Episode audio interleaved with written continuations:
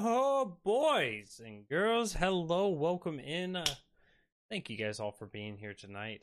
As you can see, we've got a new layout. I'm so excited for this. I look a little pacier than normal, which is okay. We've got a good vibe going on over here. No more will I be having to tilt my head every which way to be able to see your chat. Got the chat here. Got you chat beautifully right there. Um, tonight, I'm so excited for tonight's conversation. One of my favorite um, things to talk about is, of course, guns, firearms, explosives, tobacco. Uh, not the A T F, of course. But, uh, of course, firearms and guns has been a big thing for me. And uh, so I'm incredibly excited for tonight's conversation, where I have the amazing Chris Darnell of the uh, Not A Real Libertarian podcast. He's coming on, and we're going to be having a great discussion around this. And I am so excited for this because, as I said, this is one of my favorites, and I know that this is one of his as well. So, without further ado, I do need to go through my intro real quick with you all. If this is your first time or your thousandth time here, I am so grateful for you to be here. My name is, of course, Jason Lyon, and I am the Mister America, the Bearded Truth, here on Muddy Waters Media, where I'm so incredibly grateful for Matt and Spike for continuing to push a great and amazing platform and allowing me to come on here to uh, voice my opinions as we cover um, politics and social issues one liberty at a time. So I'm ex- incredibly excited for tonight, and we are going to just go ahead and jump into it, and I'm going to bring that wonderful, beautiful man onto the stage with me. Chris, how's it going tonight? A little shocked he's he's the guest. Yeah, I can't believe anybody was like, this guy, I want to have him on my show. Yeah, I mean, we all make bad decisions once in a while, but why not bring the bootleg himself on, you know? Yeah. How's How everything doing going that, your way? Well, I uh, took the family out for uh, a little uh, vacay today. Um, went to a theme park uh, named after a, an amazing woman from Tennessee who we all might know is a little top-heavy. Um, the Dollywood itself. So, uh, I'm a little toasty. Yeah, uh, we uh, before we, we brought up the stream, he was uh, he pointed out that he does look a little more um, seasoned than than I do, and of course my pastiness is going to shine through in every situation possible. But um, but no, it's exciting. I've we've discussed going up there to Dollywood's. Um, you know, being in South Carolina, it's just a couple hour drive for us, but um. We got we got to make that jump. Nashville's been our biggest jump up there, and I think that's Matt Wright's favorite place in the world. I, yeah, Florida no. people, right? Yeah, East Tennessee is where you want to be. We've got better guns, uh, ones that the A T F don't know about, um, better scenery, and we've got Dollywood. So I mean, what more do you want from life? What more? more do there's you actually. Need? There's actually more distilleries in Sevierville and Gatlinburg than any other, like, I think, couple counties combined. I mean, you've got, like, all kinds of legal moonshine distilleries up there. There's, like, seven or eight. That's amazing. I love, I love. So I've got a bottle of, of Backbone Bourbon. You've been you've been sipping on a little, little uh, Jim Beam action. Uh, it's safe to say that, that bourbon is welcomed and completely unsafe and needs to be uh, well equipped with firearms to protect themselves from us, right? Exactly. Exactly. Arm the bourbon and the bourbon will set us free. Yeah. A polite society is a armed bourbon society. But tonight, tonight I was so excited um, because as I've been covering these segments, right, we've been diving deep into one specific topic for an hour, which is a little unusual for a lot of the typical libertarian podcasts where you hit a couple current events or you hit a, a certain narrative. Um, and and I was sitting down and I was thinking, who could I have on that likes guns just just a little bit? I, I just want just a little bit of excitement around it. I just want a little bit of knowledge around it. And and of course my first idea was, why the hell don't I have bootlegs? You know, I would love to have somebody who's just going to come on here, have a good time, who I'll let you explain like how far you're into guns, because I've I've heard you dabble in it a little bit. But um, go ahead, let us know like let us know your history with with understanding, loving, and your enthusiasm. What keeps us safe? So, I I I know a little bit about guns, very little, uh, and I l- like them just a little bit. Uh, I started off actually. Uh, My father and stepmother, it was it was an interesting household. She's a more classical liberal. Um, he's a more of a Trumpian Republican. Um, but I grew up in a household with no firearms, um, which was the irony behind all of my history with guns. Um, the day I turned eighteen, I bought a shotgun. I can't remember what it was. It was a twelve gauge. It was a pump action of some kind. Um, went to the Army. Uh, no, I'm sorry. I also bought a, a two seventy. It was a Remington two seventy, uh, and then went into the Army, came back uh, with a little bit more knowledge about guns. And then uh, now, uh, so it was actually funny. At the start of twenty twenty, I was like, you know, it'd be great. Um, I love guns. I kind of know a little bit about guns. Maybe I should start selling guns. And so I did the the the poor status thing, which was I became an F F L, which is a federal firearms licensee. And um, there's a little bit of work in that, but uh, you know, I get to be around guns all the time. I've got people that come through me for a lot of really unique stuff that you'll never see in gun stores, because I offer a level of discretion that gun stores cannot. Yeah. Um. Or, or they sometimes choose not to. They, uh, anyways, that's that's that's a side point. But yeah, I get to experience a lot of really cool pieces that you don't see on shelves anymore, or you rarely see on shelves because they're so high dollar.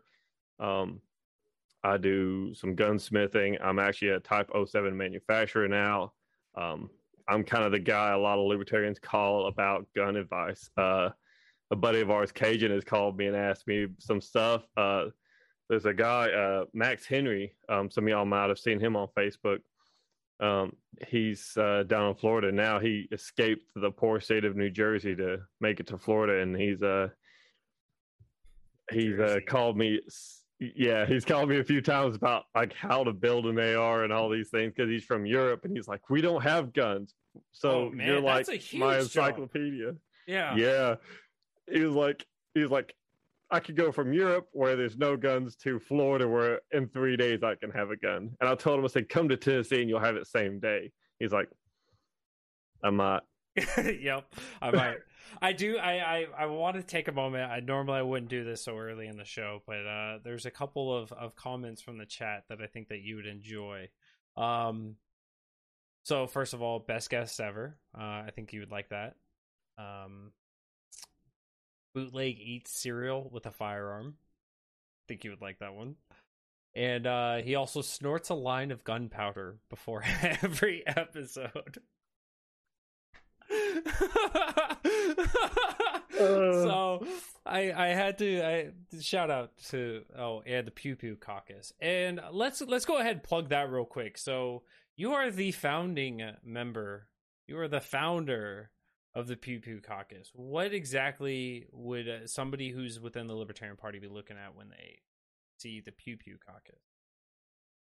So it's still very early on, um, and it's I'm trying to grow it along with the other fifty thousand things I'm doing in the L P. Um, but my goal for it is it to be a place where um, it's less about shit posting and typical libertarian stuff, and it's a community where people can get together and talk about firearms in a meaningful way. So it's, you know, there's a lot of people in, in within the Libertarian Party that are like, hey, I don't know anything about guns, but I know that they're important. They're a basic right that we have that we need to protect, but I don't know anything about them. Or they're like, hey, I'm, I'm a felon. I can't have anything to do with guns, but they may want to learn more about it so they can talk to people about it.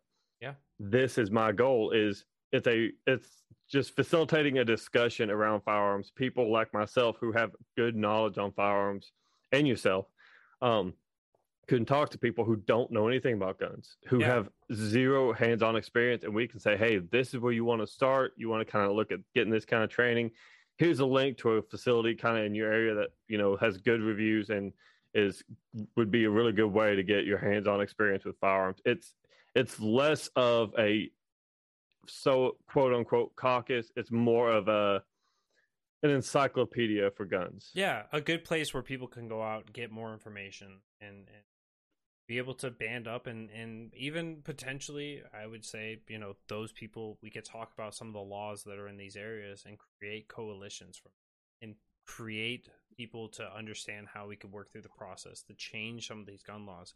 Because I'm sure that, you know, as this episode unfolds, we're going to be talking about some of these processes. We're going to be talking about some of these these barriers, right? And you already kind of touched on those a little bit, right? When you're a felon, you're you're trusted to come back into society, but you're not trusted to be able to defend yourself. Um, or yeah. and and so being able to talk about these things is is incredibly important because, um, you know, as as I look back at the previous episodes that we've had where we talked about criminal justice reform and, and giving people a second chance once they come back into society, it is important that if you are determined that you're safe enough to be in society, that you're also capable of defending yourself in a society that we all agree is not necessarily safe, which is why we are advocates, of course, of firearms. Um, real quick, just to drop a, a, a quick statistic for, for some of you guys who like those kinds of things. Um, right now in the country, there's roughly between five hundred thousand and three million defensive uses of guns each and every year. five hundred thousand and three million. Um, so these are, these are things that are keeping people safe, right? This is your single mothers. This is in, in poorer communities and everything else. And so when we have these conversations, this isn't about just saying you have to go out and get a firearm, right? This is a, hey, let's let's have a rational discussion. Let's talk about these things. Let's talk about how we can keep our community safe. And we don't need the necessity of, of big government coming and protecting us, because as we're seeing around the world, right? When I went on Cajun Libertarian show last uh, last Friday with from bayous to igloos, and we changed that up a little bit. We were talking about like New Zealand and Australia, how they have just locked down their entire communities. And if you if you're at your wit's end, if you are unable to provide for yourself and no one's out there providing for you, you have to have a means of being able to protect yourself and of being able to provide for yourself. And, and that's certainly a justifiable way of doing this. Um, but um, but no, so I there was a, another point that you were talking about in there. And that is that there's so many people out here that understand the, the importance of this, but they haven't taken that first step. And and so what would you say as somebody who admittedly sells firearms, um, how would you work somebody into a process of of being able to take that first step of, of buying their first firearm? What what would be those first couple ideas or thoughts or, or steps? So the first thing I always tell people is, everything you've seen online, pretty much like, you know, memes or whatever, ignore that. Um, find you something that's comfortable. If it's comfortable to hold, nine times out of ten, it's comfortable to shoot. Um, if if it's comfortable to handle and comfortable to shoot, um, it's you're more likely to use it when you need to. Um, and that's not saying you'll draw on first occasion. You know, you'll be like jacked up, like, oh man, this guy's like, you know, talking smack at the McDonald's drive-thru. It's it's this, the vast majority of uh, firearm usage is mental, right? So it's muscle memory when you draw. It's muscle memory when you fire. It's these uh, instincts that are very primordial when you handle a firearm. It's fight or flight. Now, it's going to be more of the flight if it's uncomfortable, it's got too much recoil, it hurts every time you fire it. But if it's comfortable when you shoot it and you like it, you enjoy it, and you snort a line of uh, gunpowder before you come on a podcast, you're more likely to use it when you shoot it.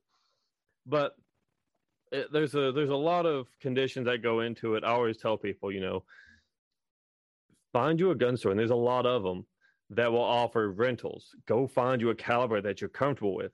You know, people say, oh, well, you need a forty-five for self-defense. No, no, a nine will... it'll poke a hole in quite a bit. Yeah. Um, I've told people if if a twenty-two is your speed, uh, a twenty-two will still put holes in people. Mm-hmm. Um, self-defense is almost always within fit, uh, ten to fifteen yards. So you're not you're not taking out, you know, Osama bin Laden through a window from half a mile away. you're you're you're you're brandishing a firearm. And okay, so I'm gonna pivot back for half a second. Yeah, yeah, yeah. That five hundred thousand to three million number that you talked about, the reason they can't pinpoint it down is because typically when someone brandishes a firearm, that's considered a defensive use. Yep. They can't pinpoint how many there are, because typically when someone breaks into your house, you pull out that twelve gauge and you yeah. Uh, the first thing the burglar's not going to do is uh, they're not going to go call the cops and say, man, I broke into this house. They pulled a gun on me. They're going to hightail it out of there and never talk about it again. There um, will be a streak, a, a brown streak from where you cocked it to wherever they get to. But yes. Exactly. Yeah. So I, I tell people, don't be embarrassed to ask questions. That's yeah. why your gun store tries to staff people that are very knowledgeable as best they can. Um, if somebody's harassing you about what you bought, give them my name, or hell, tell me who it is. Because, I mean, honestly, I mean, it, it, it's stupid. It's this, you're not a real libertarian crap. That's what that is. It's firearms are a very personal thing. Yes. Um, it's personal preference it, in it, a lot of ways, yeah. Exactly. It's it's an extension of your body. When you handle it, it is you. It is a con- it's a connection between your soul and that firearm. And this is going to get real spiritual because that's just how I am with guns. But it it when you get the right amount of training and you've done it enough, it is an extension of your hand. I handle a firearm and um, it is an extension of my person. I can pick it up and maneuver it and manipulate it in such a way that I know exactly what it's going to do when I do it. Mm-hmm. Um, and so that's kind of what I tell people, find something that's comfortable. And then second thing, which is always very, very critical, get good training. Don't, don't do the N R A courses. They're kind of, they're hit and miss. It's, it's the N R A is, I treat them the same way as you would like a government training, where they're going to hit the very basic necessities, but they're not going to actually hit the basics in the way that you need to. And so when you go through those trainings, right, and I've had plenty of friends go through the N R A trainings, you you you learn the very basics of stuff, but you don't learn, you're you're missing out on so much. And and so you can't walk away from those trainings, walk off and in, in, into your own um into your own lane on, on a shooting course, and then be able to like really grow and adapt from them. It's going to be a lot more self-taught from those, as opposed to finding somebody who is really qualified, who really cares about this, and who is uh, determined to help you in the self-preservation aspect of this, of, of kind of what you were talking about, of the comfort level of having these firearms in your hands where it is an extension of your.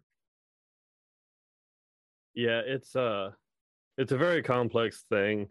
Um, There's a company, uh, Useful Thingy. I, I have one here as a, as a, actually as a mouse pad for a Glock seventeen. Um, they make uh, exploded diagrams of firearms. I have one for an A R fifteen because I forget what the technical name for things are sometimes because, you know, I'm an idiot. People want technical, but, uh, technical words. Yeah. But, I mean, dude, uh, if you are looking for any information on firearms, man, join the Pew Pew caucus, uh, or reach out to myself, man. I will, I'll answer D Ms on Facebook or Twitter day or night to help people. And and you're commonly on, uh, if I could plug this, uh, you're commonly on Clubhouse as well, which is a good place to, to go and crack some jokes with you and ask questions as well.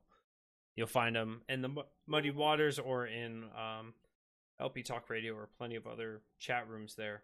And uh, so you, that's what I love about Chris, is he's always available for you. You can reach out to him at any time. And he's always willing to set up a gun raffle to help out a great cause, whether that's helping get the Muddy Waters team to Tunica um, or whatever. I'm sure that there's one in the uh, being held up right now based off of some weird bearded guy not making a phone call, but I'm sure that there's another one coming down the, the alleyway. And uh, so I'm, I've, I've always been really, uh, really appreciative. And um, so we've covered a little bit of like the, the idea of taking your first step into, into getting your first firearm. And, and I, I'm going to have to give you a strong disagreement here, because if you're not getting a fifty cal Desert Eagle for your home, I couldn't even finish it. But um, but no, I, I think that that's incredibly important, that, that people find guns that they're absolutely comfortable with. I use a nine mil because I know I'm probably going to be shooting through a wall. Based on just the layout of my house, I don't want to shoot a forty-five where it's going to have... it's it's going to stop more. So I, I've gone with the smaller caliber, um, just knowing that I'm going to need that bullet penetration, um, and hoping that that's going to be able to be fruitful for it. So there, there's a lot of stuff that we can have conversations when, if you're an absolute newbie to to the gun community and you're just looking to, to get something for home defense, looking to have something that you can keep in your car. Um, because oftentimes, right, when we talk about the... the idea that you need to defend yourself, this isn't just in the best case scenario, right? The best case scenario is you're wide awake, everyone's alert at your house, and, and somebody is coming to your house and is announcing themselves down the road. And and so you have all this ample time to get everything ready and get everything together, make your announcement.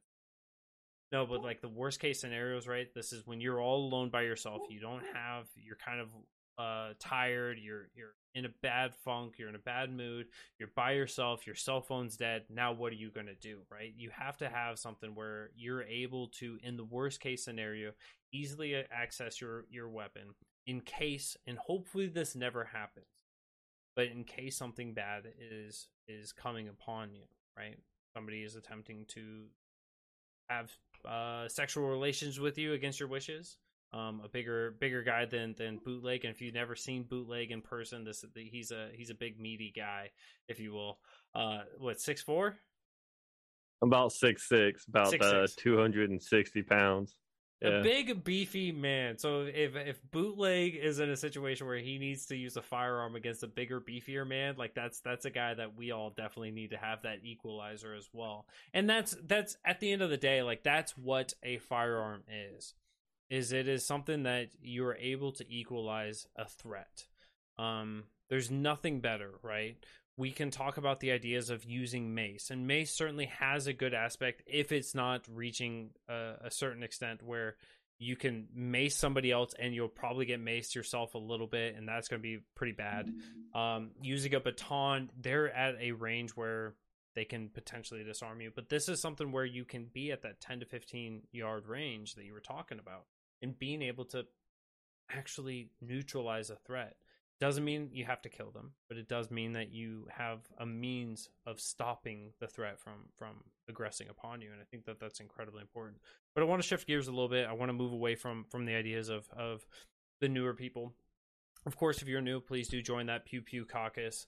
Um, please do reach out to Chris Darnell, Bootleg Libertarian. Reach out to Not A Real Libertarian podcast, where he is streaming every week.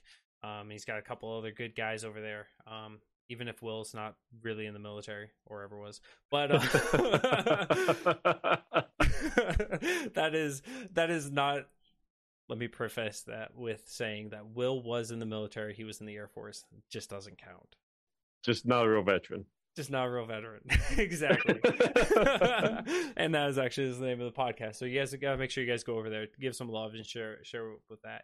But um, but I want to dive into uh the topic of of kind of what, why is it that we have taken the stance that guns are so important? Because I think that this is the thing that gets missed, right? When we when we see the the polar opposites out there, right? You have you have one group out there that's advocating for full gun control. Um, or gun control in some capacity. And then you have another group that's kind of like, well, I kind of want to protect myself, my family, with whatever means I can achieve and whatever I can get, because, you know. So we have that, that stark difference. And, and so when we have somebody saying, well, we need to, let's say, let's say, take away A R fifteens, take away rifles from, um, how do you, how do you, come about with having a discussion surrounding people who are pushing that? So problem is, it's just like everything else. Um, firearm uh, policy discussions in the United States are heavily emotionally charged. Um, I've had a few rooms in Clubhouse talking about firearms, and I've actually changed a few people's minds on it when you have a, a holistic view on uh, firearms. Um, it's not, it, if you open the conversation with, it's my right, screw you, the conversation's done, you might as well just go home. Yeah. Now, if you find that discussion, whereas in if I say, hey, you know, it's, if it's a female, I can typically assume she's smaller than me. Not always. There's you some big women out there. Too, let's be honest. Yeah, I can assume. I can assume most people are not six six. Um, but I, I, what I, the way I'll approach it is, I'll say, look, firearms are the great equalizer of society. Um, there is only one thing that makes all all of mankind equal, and that's death. Um. And so I, I approach it depending on what their political affiliation is. If I know what it is, I say, look, you know, if they're typically a Democrat, I approach it from the aspect of, hey, minorities have always been disproportionately targeted by gun legislation. Yep. Or, you know, if they're one of those people that believe in rape culture on college campuses, I'll say, okay, there's a very simple solution to ending rape culture, and that's ending rapists before they become one. Um, a five foot nothing, you know, female that weighs a hundred pounds, she whips out a, a nine mil on some dude, even if he's like seven, seven, and he weighs five hundred pounds and he's done, but cock diesel muscle, looks like something out of Dragon Ball Z. um, that, that one nine mil round can put him down. Mm-hmm. Um, it is a great equalizer. And if you, if you level it on that discussion and you say, look, firearms are not weapons, they're tools. They can be used by good people and bad people. Um, we've seen firearms be used to create, you know, create, you know, mass genocide against the Native Americans. We've also seen firearms be used by uh, the likes of uh, Harriet Tubman to smuggle slaves out of uh, slaveholding plantations in the South to the North. That's a very uh, little known fact about about yeah. her, is that when she ran the Underground Railroad, she carried a rifle that she had bought. Well, she had bought from someone who uh, was legally allowed to purchase firearms, because slaves at the time, you know, were not technically, uh, according to law, people. Yeah. So she bought it with money that she had made on the weekends, working for another plantation, yada, yada, yada. But she carried a firearm. Without that firearm, she wouldn't have been able to protect herself or those in her care. It, it, it comes down to finding what topic it is in life that they care about the most and relaying, relating firearms to that, really. Firearms cover the vast majority of American life. Um, it, it, I mean, we could give us a, like any scenario um, and go on from there. And now if it gets into that discussion where it's super emotionally charged, I typically try to back off a little bit, and I get, say, um, it's someone who was like, oh, uh, you know, my kid's brother's son was at Marjory Stoneman Douglas High School and they were killed in the shooting. And then you back off and say, look, you know, I, I'm sorry that that happened. You know, that's an atrocity. You know, yeah, firearms should never be used for that. Yeah, it is. I mean, that's not, that's not me pandering. That's like, it's an atrocity. Yeah. Like, as gun owners, we watch this and we get sick to our stomach. Um, but I would I would approach it in the sense that, you know, what would have happened if maybe the principal and, you know, the office staff there were armed? What if they were able to get to the situation first? Because, you know, response time for officers, even during a mass shooting, is twenty minutes, twenty-two minutes. Yeah, that's a lot of dead kids. When, when, a teacher in that classroom? Two one seconds. Of the most important quotes I've ever heard surrounding like the response times, especially when it's when you have somebody with the intention of being a mass shooter, right? A mass shooting is just four four people being killed, not being the shooter. So if somebody has the capacity and the ability, because of the tools that they've equipped, whether legally or illegally obtained, which in most cases we've seen. Most murders are happening with guns, um, not possessed legally. Um, when when you call the police, when seconds matter, in each life that is being taken, seconds matter. The min- the police are minutes away. and and more often than not. And and you know, you touched on the the Stone Mountain um, uh, school, and and yeah, absolutely, it was it was atrocious. Um, there's um, there was a study done that spoke about that over ninety percent of mass shootings happen in gun-free zones, right? In schools where nobody's allowed to have a gun other than potentially some officers or some military people. Security forces are allowed to have the firearms, and that's it. And because they're in uniform, they become those targets, right? When when that, that shooting happened, um, we've seen in, in plenty of circumstances where the the uniformed security are the first targets of this, and then the people themselves, because now they are absolutely defenseless. They were made defenseless by the legislation, and then made defenseless by these targeted shootings. And and my one of the stories that I like to bring up whenever we have these conversations is the idea of Stephen Willeford of of Sutherland Springs Church down in Texas. This was this was merely just a couple months after the Stone Mountain shooting. And this was when you had somebody who was absolutely deranged. And and we can dive into the idea of mental health and, and should you be allowed to have a firearm later. But somebody who was deranged, who was known by the F B I to um, that was a risk of, of killing people, goes and shoots up uh, Sutherland Church. And Stephen Willeford, who lived, wasn't even attending the church, who lived a block away, runs out there. I believe he wasn't even wearing shoes. Sat down, loaded up his, his A R fifteen, and took aim, and managed to shoot a guy between his plates. And in order to uh, to not only halt the violence, but also be able to to lead to the man being captured, um, though he did die. And and so, it's always important that when we when we when we look at these topics, right? If Stephen Willeford wasn't there, we had to wait for the police to respond. There would have been more casualties, because it was literally shooting fish in a barrel.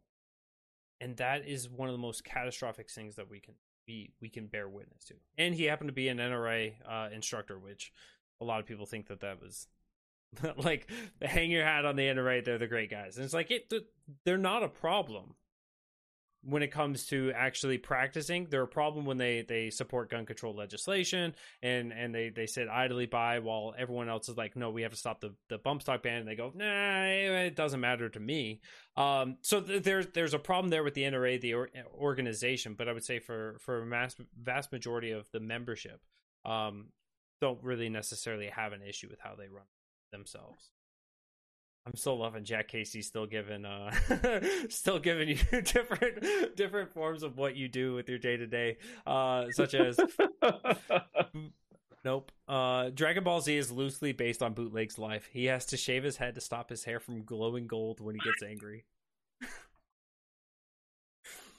I, I want people to meme all of these Jack Caseyisms and uh make me an immortal gun god, because apparently this is what he's wanting. So Jack Casey's not even an official sponsor of the Mister America, the Bearded Truth show, but um, his commentary is definitely deserving of this. If you guys have not checked out Jack Casey and his trilogy of books, right now it's only uh, two books out, but the third book is coming, correct? Am I correct on this? Okay. Uh, Whenever you fit, decides to finish writing it. Yeah, so the third book is on its way, and this is a great book to pick up if you like re- reading Jack Casey stuff. Um I, I've got to I've got to lean into uh, the reviews of people who haven't read it, who will talk trash about it, and Jack Casey himself. So I'm sure that it's really well written. It's hilarious. It's fantastic. It's beautiful. Um, but nobody's reading it, so uh, I may I may lean into this and read it first. It's real close. It's real close. He says, but um, go ahead and and reach out to Jack Casey. Find him on YouTube. Find him on Facebook. Find him anywhere and everywhere. Ask him for his book. Give the book a read. Check it out. Uh, you will not be disappointed with the man himself. Maybe disappointed with the books, but not the man himself. I can I can guarantee that. But but so so gun control is leaving people disarmed, right? And people who have F F Ls, who people who have concealed carry permits, people who exercise their rights, kind of become a middleman defense when law enforcement, when we're waiting for those those those times away. And um, I, I I hope I'm not I'm not reaching on this because I didn't bring this up to you beforehand. But do we have any circumstances as of recently wherein a law-abiding citizen neutralized the threat before the police arrived and was actually was neutralized as a result of that? Uh, yes. I can't remember the guy's name, but it was in Colorado, I believe. Um, he actually uh, stopped a potential mass shooting. He the the shooter shot a cop, and then I believe, if I remember correctly, my memory is atrocious, but he moved inside the store and then proceeded to try and basically execute style uh, everyone in the store. A gentleman who was in the Libertarian Party uh, stopped him, and then proceeded to pick up the rifle and, uh, you know, ensure that, you know, should the guy come back to consciousness, if he wasn't fully dead, couldn't grab it and continue his rampage. Um, and for his troubles, he was gunned down by officers. And there was no questions asked, no, who are you? No, hey, put that down. It was shoot first, ask questions later. Um, and it's, it's really a tragedy. Um, I can, I can think of thousands of stories where good guy with the gun stops bad guy, but yeah. um this one is really heartbreaking. It was really heartbreaking because with the circumstance, um so he neutralized the threat and was apparently standing over and standing near the near the threat that had been neutralized, and was merely maintaining control of the situation. And when police showed up, they they immediately Um, laid fire into it. They hid their videos. They hid their coverage. They would not release any of the information. They they they released information to the public that showed um, the the original shooter, um, but they um, that's just really bright. Um, but they had actually um, they came and they they shot him because they thought that he was the shooter. And so it's one of those tragic events where the good guy with the gun stopped the threat, saved lives, and then he himself were taken out. Ryan Bedford. Oh, wait, no, nope. Sorry, that was the wrong one. Um, what happened to the officer that shot the Libertarian? I believe they're still on the force. And so I've got to I've got to do some following up on this and, and to cover this story a little bit more with you guys. And, and I will try to get that pushed onto one of the other shows, so we can stay out of like the current events as much as possible. But I want to at least bring that up to you guys, that you guys can can dive into this. Um, so far right now, all I'm finding on the quick Google search is, uh, for some reason, Kyle Rittenhouse, which is not a little. But it is a good story. It, it is, uh, yes. And Duncan Lemp, which is the other one. Um, horrible story. Yeah. Um. Breonna Taylor also came up. So it's, it's really interesting how libertarians have come out on these topics, and I think these are important topics for us to talk about, of course, right? Breonna Taylor, where police officers were shooting blindly into a building, um, whether you find it justified or not, whether you believe in the war on drugs or not. Um, I, I think that at the at the crux of that, right? Officers shooting blindly into uh into a residence, into an apartment residence of all things, where it can penetrate through multiple walls and shoot innocent bystanders. I think that that's a gross negligence uh on those officers, and there needs to be some accountability there. Um, when we talk about, I don't even want to get into the Duncan Lemp, but um, yeah, uh, yep, yeah, it's it's it's yeah, it's a rabbit hole. Yes, yes. Um, Garrett Foster was another one that recently came up with the, with the idea of guns, of somebody who never raised his firearm to anyone, had his firearm shouldered, so shouldered in the low ready, so facing towards the ga- ground, was shot five times in the chest and killed um, during a protest uh, following the George Floyd situation, right? So what we've seen is the idea... And we certainly see this from kind of the gun control crowd, if you will. And I hate putting people in these in these these generalities. Is that um, people with guns are it's it's almost they're almost welcome to have violence around them, whether that's against them or towards other people. And I think that that, that really does miss the um, it really does miss the mark on. on why why we are advocates for guns. Does that make sense? Yeah. John Hurley. Um, there we go. Yeah, John, John Hurley. There we go. Thank you so much, Janice. Yeah. There's a, you know, we talk about, as Americans, we say we have a right to own firearms, but when a cop can shoot you for simply holding a firearm, do you really own, do you really have that right to have a firearm? That's the question I pose to a lot of people, because in a lot of situations, um, a cop will walk for just, like, if, for example, I'm sitting in my yard, cop rolls up. Allegedly, there's a domestic dispute, right? Cop rolls up, I'm holding a firearm. I turn around too quickly or not quick enough. Three rounds in my back, I'm dead just because I was holding a firearm. Nothing, no questions asked, nothing. It's justified. Go about your day. Um, that that that uh, game of uh, you know, life or death, Simon Says, that was played in that hotel down in Arizona uh, back in two thousand fifteen.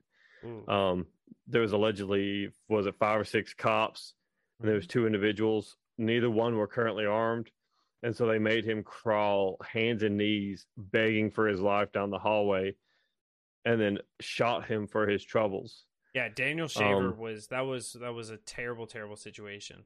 Um, do you remember what was etched on the the officer who shot him? Um, he had something etched on the um, on the on the rifle. Yeah, it was something like it was some explicitive, right? It was something like, you're gonna fucking get it, and and yeah, I'm, something I'm like that. Blanking on it, but it's it's. But, go ahead.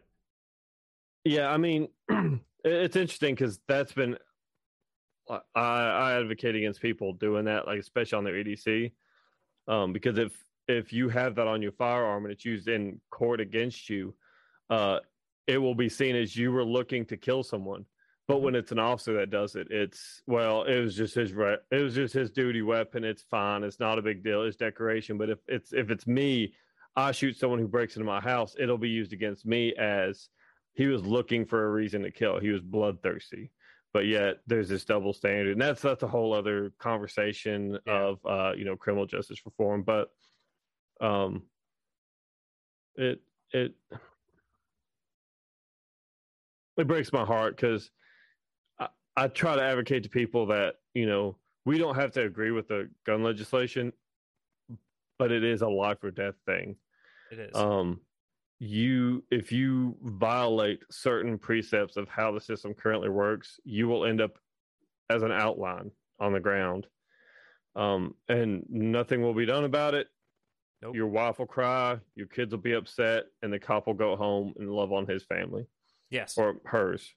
Um, in the case of, of Daniel Shaver, so the officer who shot him after playing Simon Says, after he was begging and pleading not to be shot, after he listened to the commands, after he did everything that was asked of him, this officer was relieved of duty, then rehired back on, and then honorably discharged and given a pension for the rest of his life for the P T S D that he had sustained from that circumstance.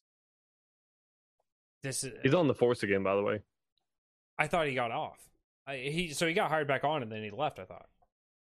So he was discharged and given a pension for the rest of his life. The P T S D was yeah, too and then, much for him. And then he came back uh, and he's working a desk job. Oh, man. Yeah.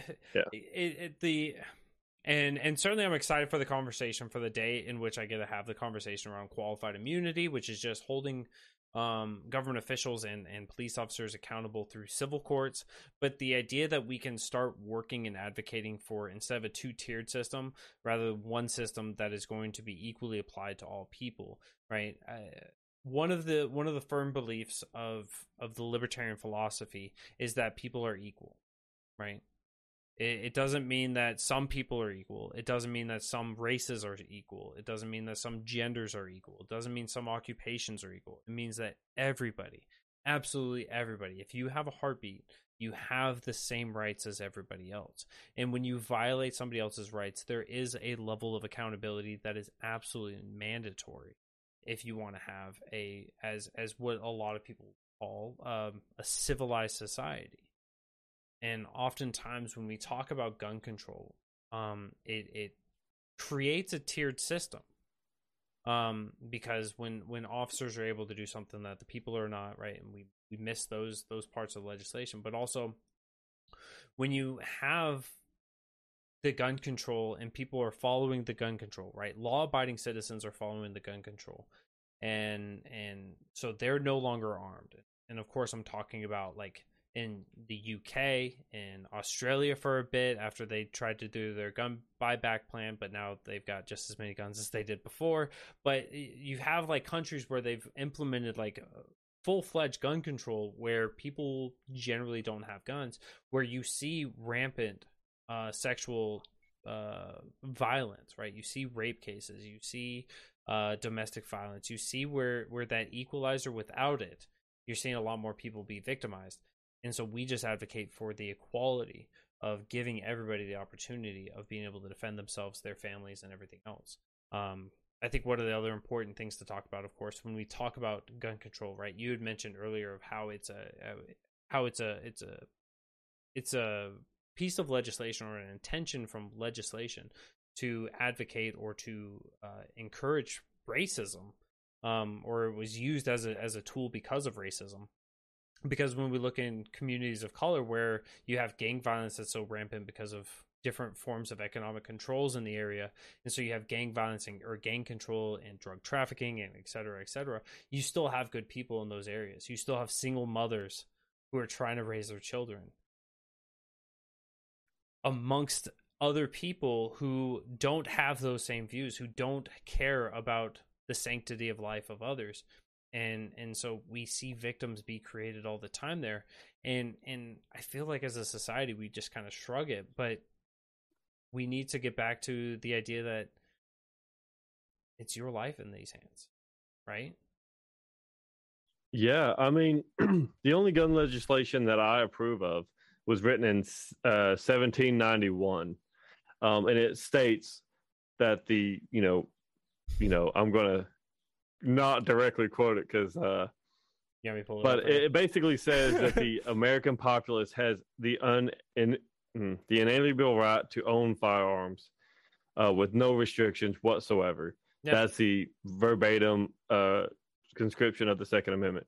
Yeah. Um be, for the simple reason that, you know, we talked about, you know, should the government become a problem, the the other thing that, you know, legislators don't talk about is those same firearms, if we had access to, you know, like a select fire Colt M four, uh, would deter enemies uh, external to the United States, um, which was evident during World War Two when the Japanese yes. admiral said, "There's no way in hell I'm attacking the, the, the U S mainland because that's crazy. There's guns um, behind every blade of grass." Like, no, yeah, that's that's not a that's not a game of bingo I want to play. Yeah. Uh, But I, I, it is interesting, though, like the the people who speak most on, you know, equality, you know, true equality, you know, we've got to protect the black mother who is, you know, a single mother who lives in the bad part of town. We've got to make sure to do something to protect her.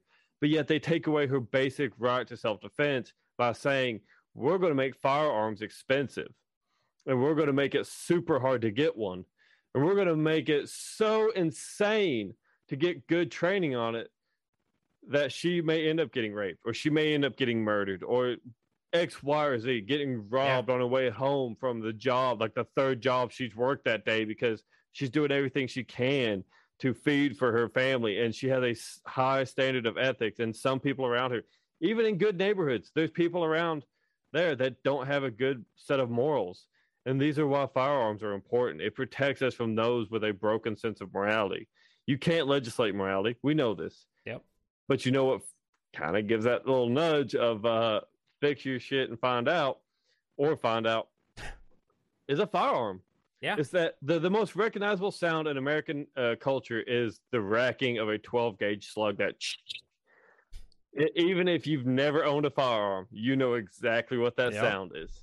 Because it is the most used firearm for self-defense in in American history. Yeah. Um, and it, it is it is very important that we start pushing back on this. I've seen I've seen a lot of Democrats here recently starting to flip on the other direction of these things. Um, they've seen that just because there are cops doesn't mean that they're going to protect you. Um The, Which we've the had the Supreme Court opinions on that real quick. We've had Supreme Court opinions that, that law enforcement do not have a they they are not required to step into a situation in which their life comes at risk just to save your life. And so I think if, the word they used was obligation. There's no obligation yeah. for them to save your life. Yeah, there's no obligation. And so they can they can justify not stepping in if it means that their life would be at risk. Now, that doesn't mean that every officer wouldn't, right? That doesn't mean that this is not a circumstance that every officer goes, no, no, I'm going to wait for the shooter to run out of ammunition before I go in. There are plenty of officers out there that are willing to charge headfirst into an area, just the same as, as you know, as what uh, Johnny John Hurley did, just the same as what Stephen Willeford did, just the same as what so many Americans would be willing to do should they have a firearm in their hands. There are plenty of officers that do. The problem is is that when when we create legislation, we create a system or a society that says, don't worry, you don't need to have your own protection. We have this these special people with a badge. They're going to come in and protect you. And then when the Supreme Court comes back and says there's no obligation for them to come in, there's no obligation for you to be protected is what that says. That's what that, that's exactly how I hear it. And so if they don't have an obligation, they're going to def- make me defenseless and give me no obligation of, of protecting me.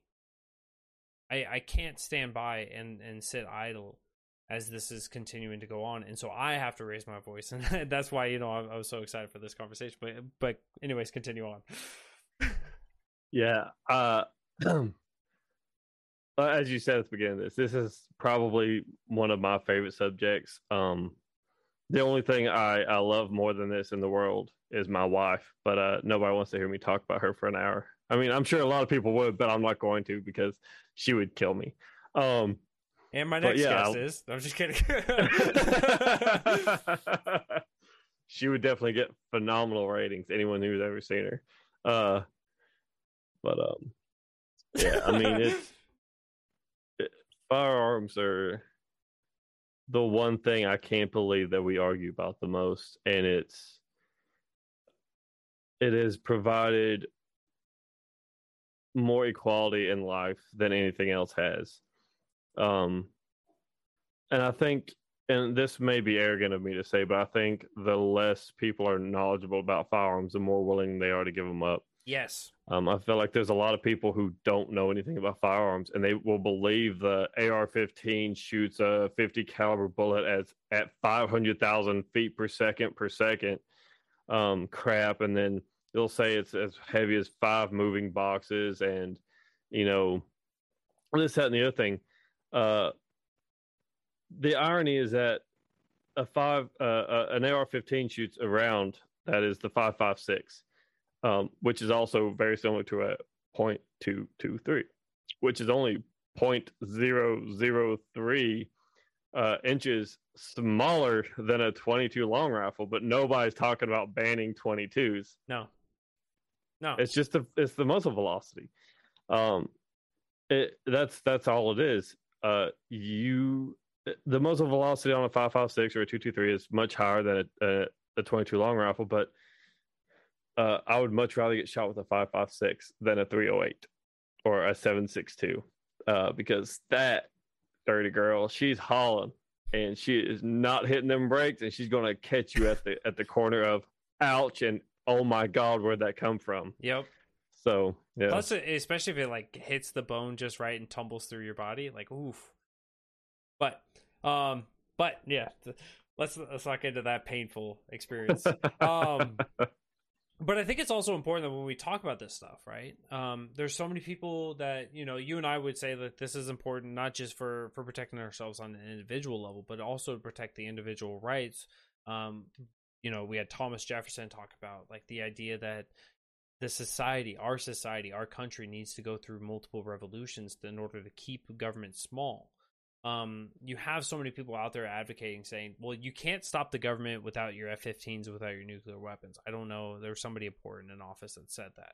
But, um, but the idea that when we look oh, just across the ocean, just across the Atlantic and maybe a little past Europe, if we look at the tactics of what we've been fighting for the last twenty years, we have not been fighting F fifteens. We've been not been fighting nuclear warheads. We've been fighting people armed with A K forty-sevens. We've been seeing people fight with home-rigged explosives. We've been seeing people fight with um with a an infrastructure that is so incredibly um underdeveloped compared to what we've been using here. And we we fought for twenty years, and and I'm glad to say that we we realized we didn't win in Afghanistan, but we're still fighting in in so many other areas in the in the region that it's not a matter of what you're equipped with. Having the firearms themselves and being able to to show that restraint and have the the capability of banding with people to fight for what's right, or in in your own self-preservation. I'm not going to say what they're fighting for is right, but in your own self-preservation, it is an equalizer even against the U S government. And so our idea with this is that we are at a disadvantage already because of the legislation that's been enacted. Let's not continue to give up ground and allow for atrocities that our government has already committed against our own people and, of course, in other countries to continue to happen and potentially slide down that slope to allow even worse to happen here. I'll do the quick breakdown on the, the F fifteen thing. Uh, I think it's the yeah. dumbest argument I've ever heard, and it's so easily debunked. Yeah, go ahead. Um, how good is an F fifteen when there's no runways? How good is an F fifteen when there's no fuel depots? How is it good as an F fifteen when nobody's making your uh, munitions for that F fifteen? What they forget is, yeah, it's nice having an F fifteen when you're fighting uh, ground troops. But when you don't know who's who's on your side and who's not when you're fighting guerrilla warfare, it's not phenomenal. No. Uh, when when you when you're looking at like a, a uniformed military, such as the the Germans in World War Two, yeah, that stuff's great. You know exactly who is who because they've got a uniform that says that they're them. But when you've got, you know, Americans walking the street and lo and behold, somebody throws a pipe bomb and blows up a fuel depot, or somebody plants an I E D in the middle of a runway and uh, destroys that runway. Um, these are infrastructure is very vulnerable. It mm-hmm. is incredibly vulnerable. It does not take. Uh, it does not take. You know, this massive military might to destroy infrastructure. No. Americans are the ones that keep up this infrastructure. We're the ones that build the bombs. We're the ones that repair these roads. We're the ones that create this fuel. Yeah. So, no, it doesn't. It wouldn't take F fifteens. It would just take Americans being so tired of it. Yeah, no, it, it, oh, it's there, there, there's so many different ways to take the fuel out of all of these arguments that have been going on. And and it's just, oh, I they're going to nuke the country. They're gonna nuke, right? Hiroshima and Nagasaki part due, right? They're gonna just come and blow up an entire city because some of the some of the some of the peasants are revolting. Like, that's not gonna happen, right? Imagine- even if they did, even if they did, they create new enemies. Like most Americans, like so, the Revolutionary War was only fought by three percent of Americans at the time. Like what we would consider Americans, people that were in the United States, what we now know as the United States. It was only three percent that fought. You nuke a city, the U S government nukes, let's say, uh, lower Manhattan, right? They drop a tactical nuke in lower Manhattan. You just created millions that are going to fight against you because they're like, oh my God, they just killed all these civilians that killed fifteen dudes.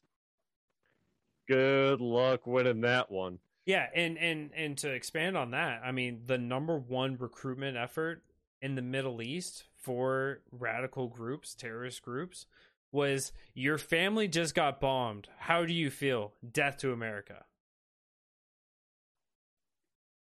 We've yeah. known this. We've known this in Desert Storm. We've known this for for years. I mean, when you go in and you you take casualties in, in a foreign land and you kill innocent civilians who had no um, ill wish against you, people surrounding that who had no ill wishes against you now have a reason to change. And doing that against the American people, there's there's no way to really handle all of that. Um, and that, yeah, you would see the recruitment numbers for any kind of a of a revolutionary group um, just s- skyrocket from that.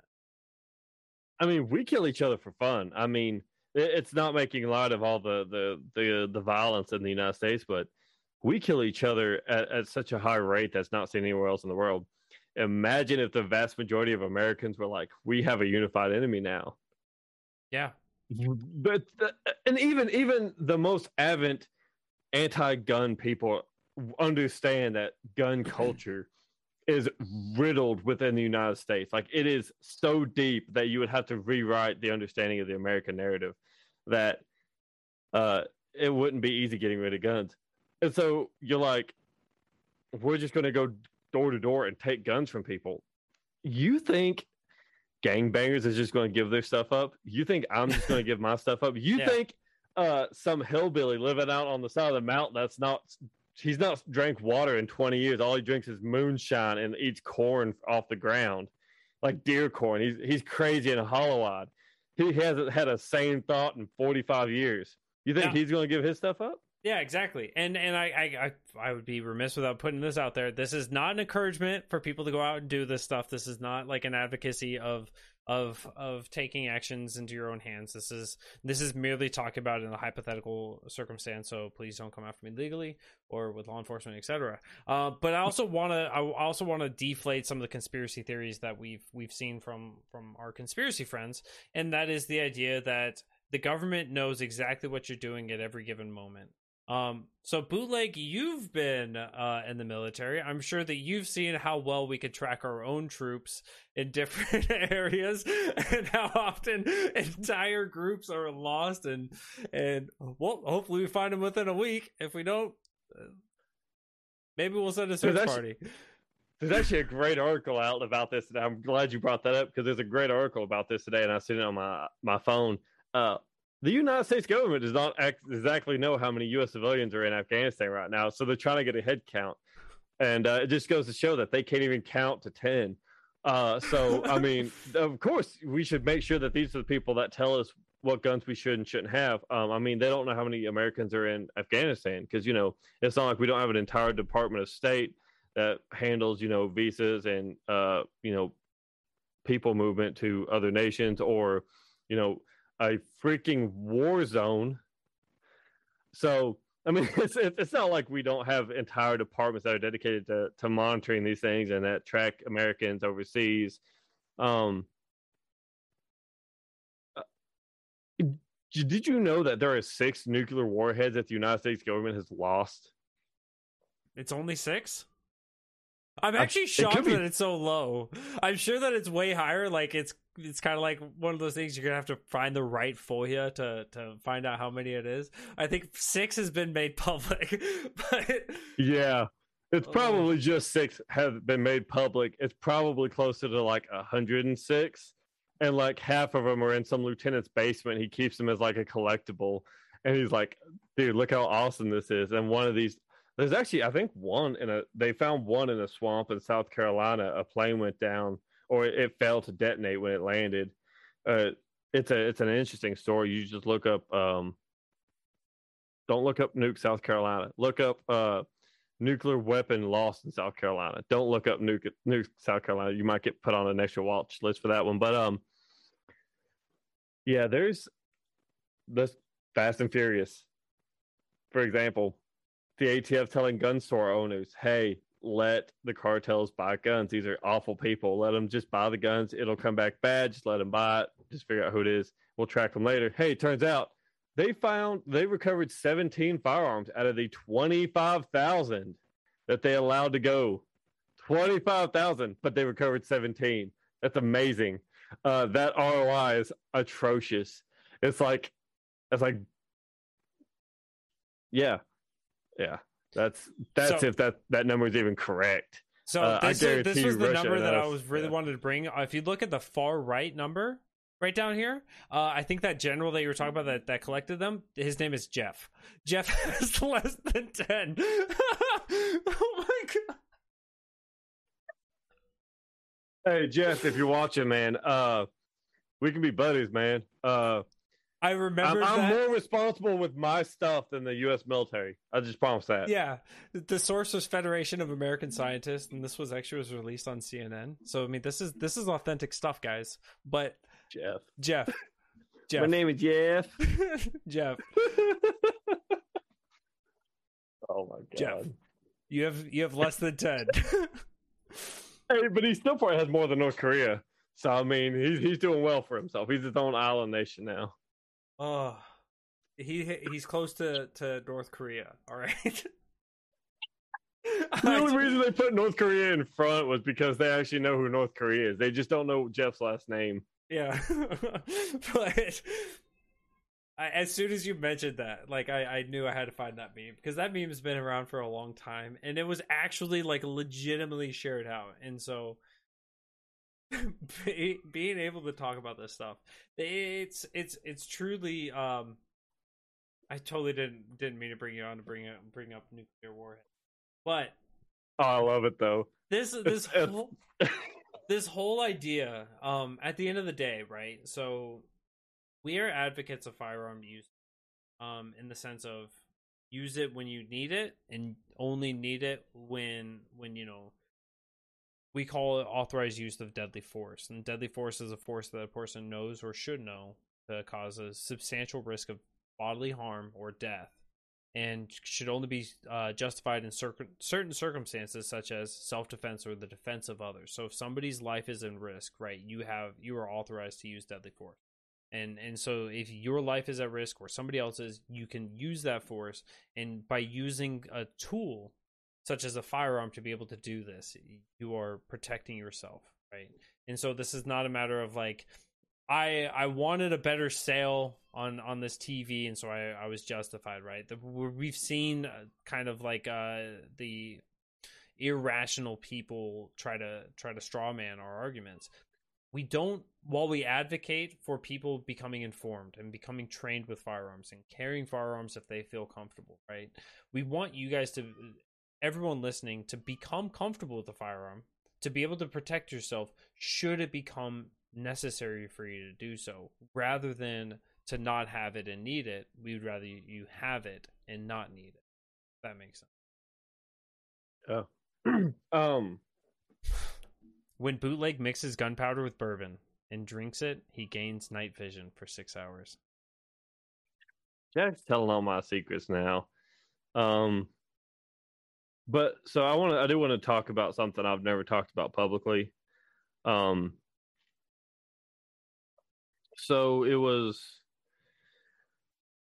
two thousand nineteen, I believe, earlier on in the year in two thousand nineteen. And my wife wakes me up in the middle of the night and says, "Hey, I think someone's in the house." I had actually been drinking that night.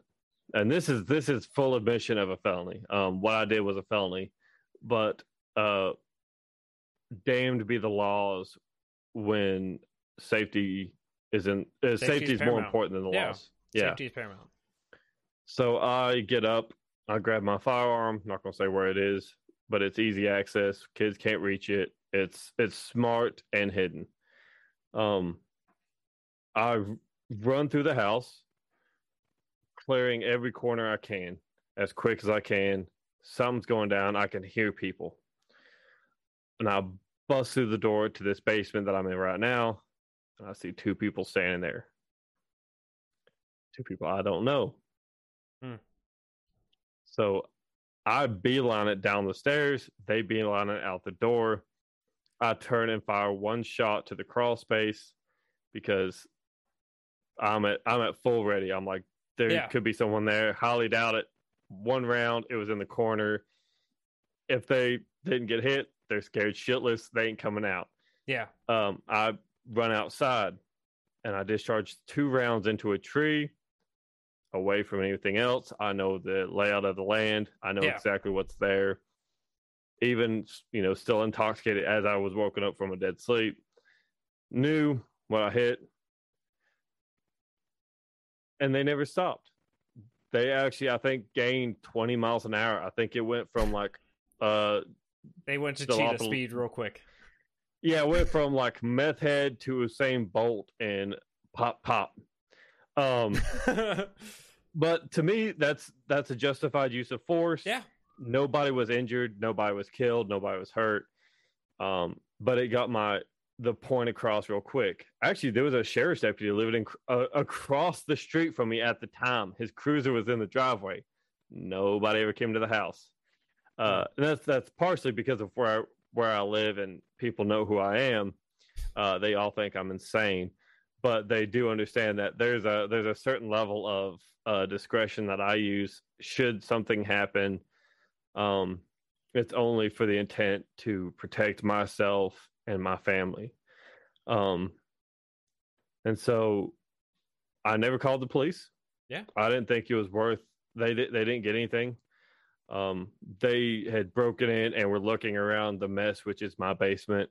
They never grabbed anything that I, that I know of. Um, it's, it's been a couple years. And so if they did take something from you, clearly it doesn't matter. Maybe they help pick us with trash for you. um, yeah, and, and and at worst, I mean, it, I, I gave one of them a heart attack probably, and hopefully, my my hope out of all of that is that those two rounds scared them enough to where yeah. they changed their course in life. Scared straight, probably yeah. not, but yeah, no, I mean, the hope is the hope is is that you know if you have warning shots like that, or if you have a circumstance where you are literally putting the fear of death into somebody. Um, not even having, you know, just those five hundred thousand to three million defensive uses and, and brandishing a weapon in some circumstances is enough to make people realize what people are willing to do to defend their home, their property, their families, and of course themselves. And, and hopefully that will humanize them enough to deter them from wanting to do that ever again. I thankfully don't have any circumstances um, where I was committing felonies. um, but you know, we've we've definitely had noises going on. I've had I've had animals that broke into um, to the property and were scurrying around, and, and they almost got capped. But uh, I I don't think that they learned their lesson. So um, yeah, Bambi's not super smart. Yeah. Yeah, no. So, uh, been been very fortunate of that. You know, we have had many circumstances where you know I've accidentally left a, a door open at the house, or not open, but unlocked. And so when you come to the house and you go to unlock, and you don't hear that click of when you expect it to unlock, and you're like, oh shit. You know, you walk in the house and you go, you keep the family. You say, you sit in the car, keep the car running. If anything happens, drive away, right? You get the family safe. And so I go in the house. I first go to the kitchen, grab a knife, and I'm going straight to where, where the where the guns are. And I go straight to the guns, grab a gun, and then now I don't need the knife. I just have the gun, the the greatest equalizer there. You know, start shouting commands. You know, who's in the house? Who's here? Anyone in this house? You know, you're you're you're letting them know that you are. You are a risk to them if they do not ste- uh, like step up and, and announce themselves um, that you're willing to defend your, your family and your life um, in those circumstances. So this this really is the idea that we're willing to defend ourselves, defend our property by using these these firearms. Um, and it's not meant as an aggressive situation, but a matter of being able to equalize in all these situations. Gun Owners of America is a fantastic. Um, yes, warning shots are illegal many places that you are. Absolutely true on that. Um, it's an important distinction. They are illegal, but if you miss, you miss, uh, is the way that I, so, would, I would describe it. If you're in city limits, most cities actually have an ordinance against uh, discharging a firearm. Um, so if you discharge it, you have to be intending to hit someone. If it's a warning shot, you can actually still be tried for uh, negligent discharge of a firearm, as well as discharging within city limits. There's been a few cases of that. Um, but I live in the county, uh, so it's not a thing. Uh, but the one thing I will always tell people, and it, it comes back to something I said earlier, which is, I don't agree with all the laws, but you should know them. Yes. Um, it is very easy to find the laws for your county. Typically, there's there's at, at any time there's twenty databases that keep pretty good at records of current uh, firearm regulation wherever you live. Um, look it up. I mean, keep an eye on your legislation. Uh, because as the court will tell you, um, not knowing the legislation is not a good enough excuse for not following it. They'll make laws and you don't know about it. If you break that law, they will still try you and treat you like a criminal for not knowing it. Yep. Absolutely. Ignorance. Ignorance is not an excuse. That's what they say. Yes. Ignorance is not an excuse.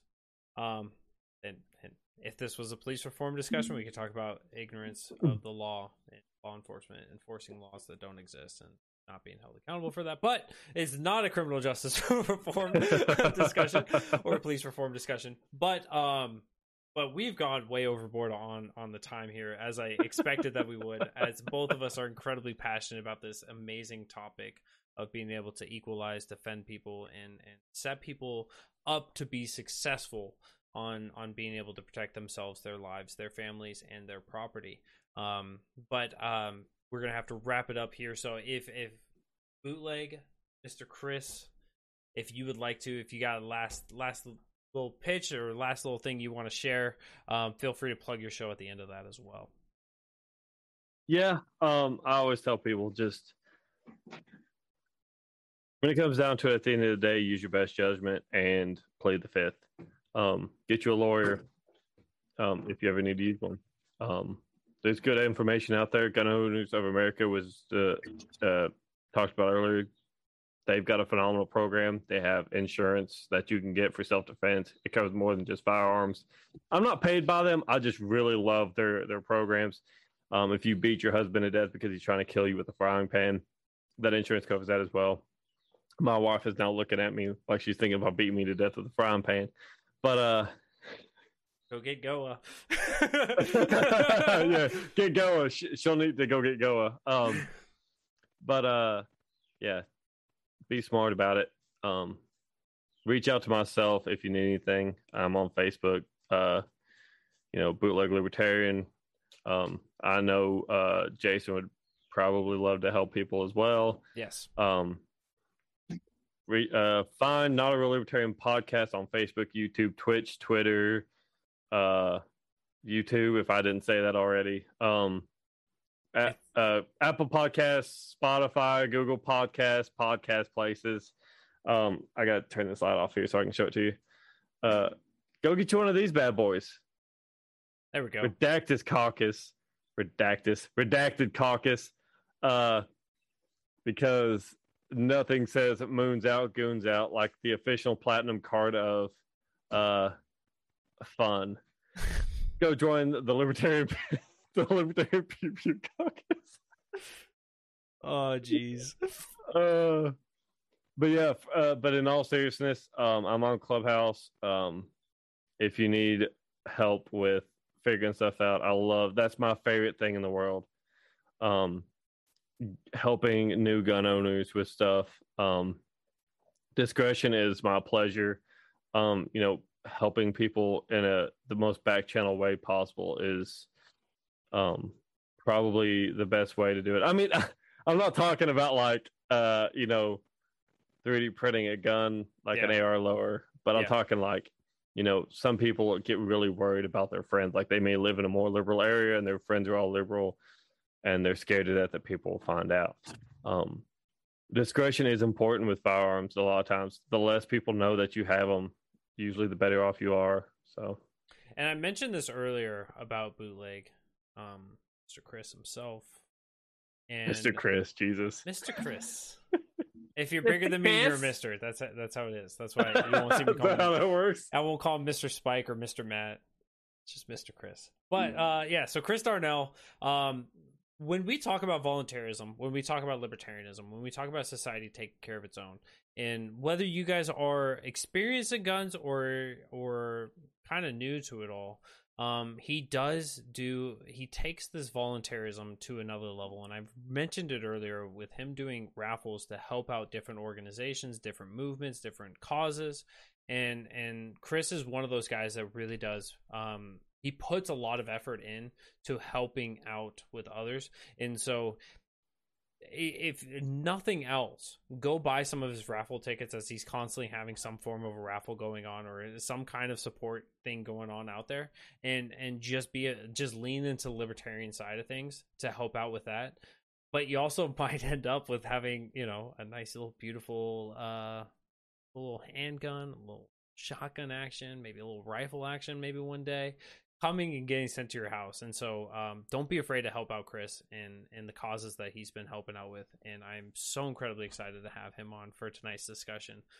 But um I love you too, man. But uh but it's it's it's so incredibly important, this topic, and so I'm sure that we will have a thousand more conversations. I'm sure I'll get Chris back on to talk about them more in the future as well. But um but I want to thank you guys all for for tuning in. And of course, I didn't say this in the beginning, if you guys are on Facebook, if you guys are on YouTube, if you guys are on Twitch, if you guys are on um Float, if you're on Twitter, wherever it is that you guys are watching this live, I want to thank you guys so much for for being a part of this. If you guys are catching this in the podcast form, love you so much. You can of course find us on Anchor F M and all of your favorite podcast apps. If you guys are just hopping into the end of this stream uh, live, make sure you guys go back and check out the podcast, see the whole thing through, and vice versa. If you're listening to this, go watch it live, get to see Chris Darnell's beautiful face, you get to watch him blow a couple clouds. But uh, but it, it, you get to see chat's um, editions as well, and I promise you, their chat is is so much better than I am at, at having these good conversations. Uh, but with that, guys, I hope you guys have a great night, and if you guys are up for more good libertarian uh, content, you guys can always go over to the Cajun Libertarian on Facebook or on YouTube, and he's got his stream coming up in about a minute approximately. I don't know if he's got hit with the Muddy Waters of Media curse, Uh, in which he will be starting up late, just like what we did tonight. But with that, I must bid you guys all adieu. I love you all. Appreciate you all. Keep up the good work. Keep up the good fight. And I will, me and Chris will see you guys on another day and another night. Make sure you guys are staying tuned for the rest of the week. Tuesday night, Muddy Waters of Freedom with Mike, Matt and Spike. Wednesday with Spike. Thursday with Matt. And of course, Cajun and Eskimo potentially on Friday. You guys have a great one. I'll catch you guys soon. Love y'all. See you soon.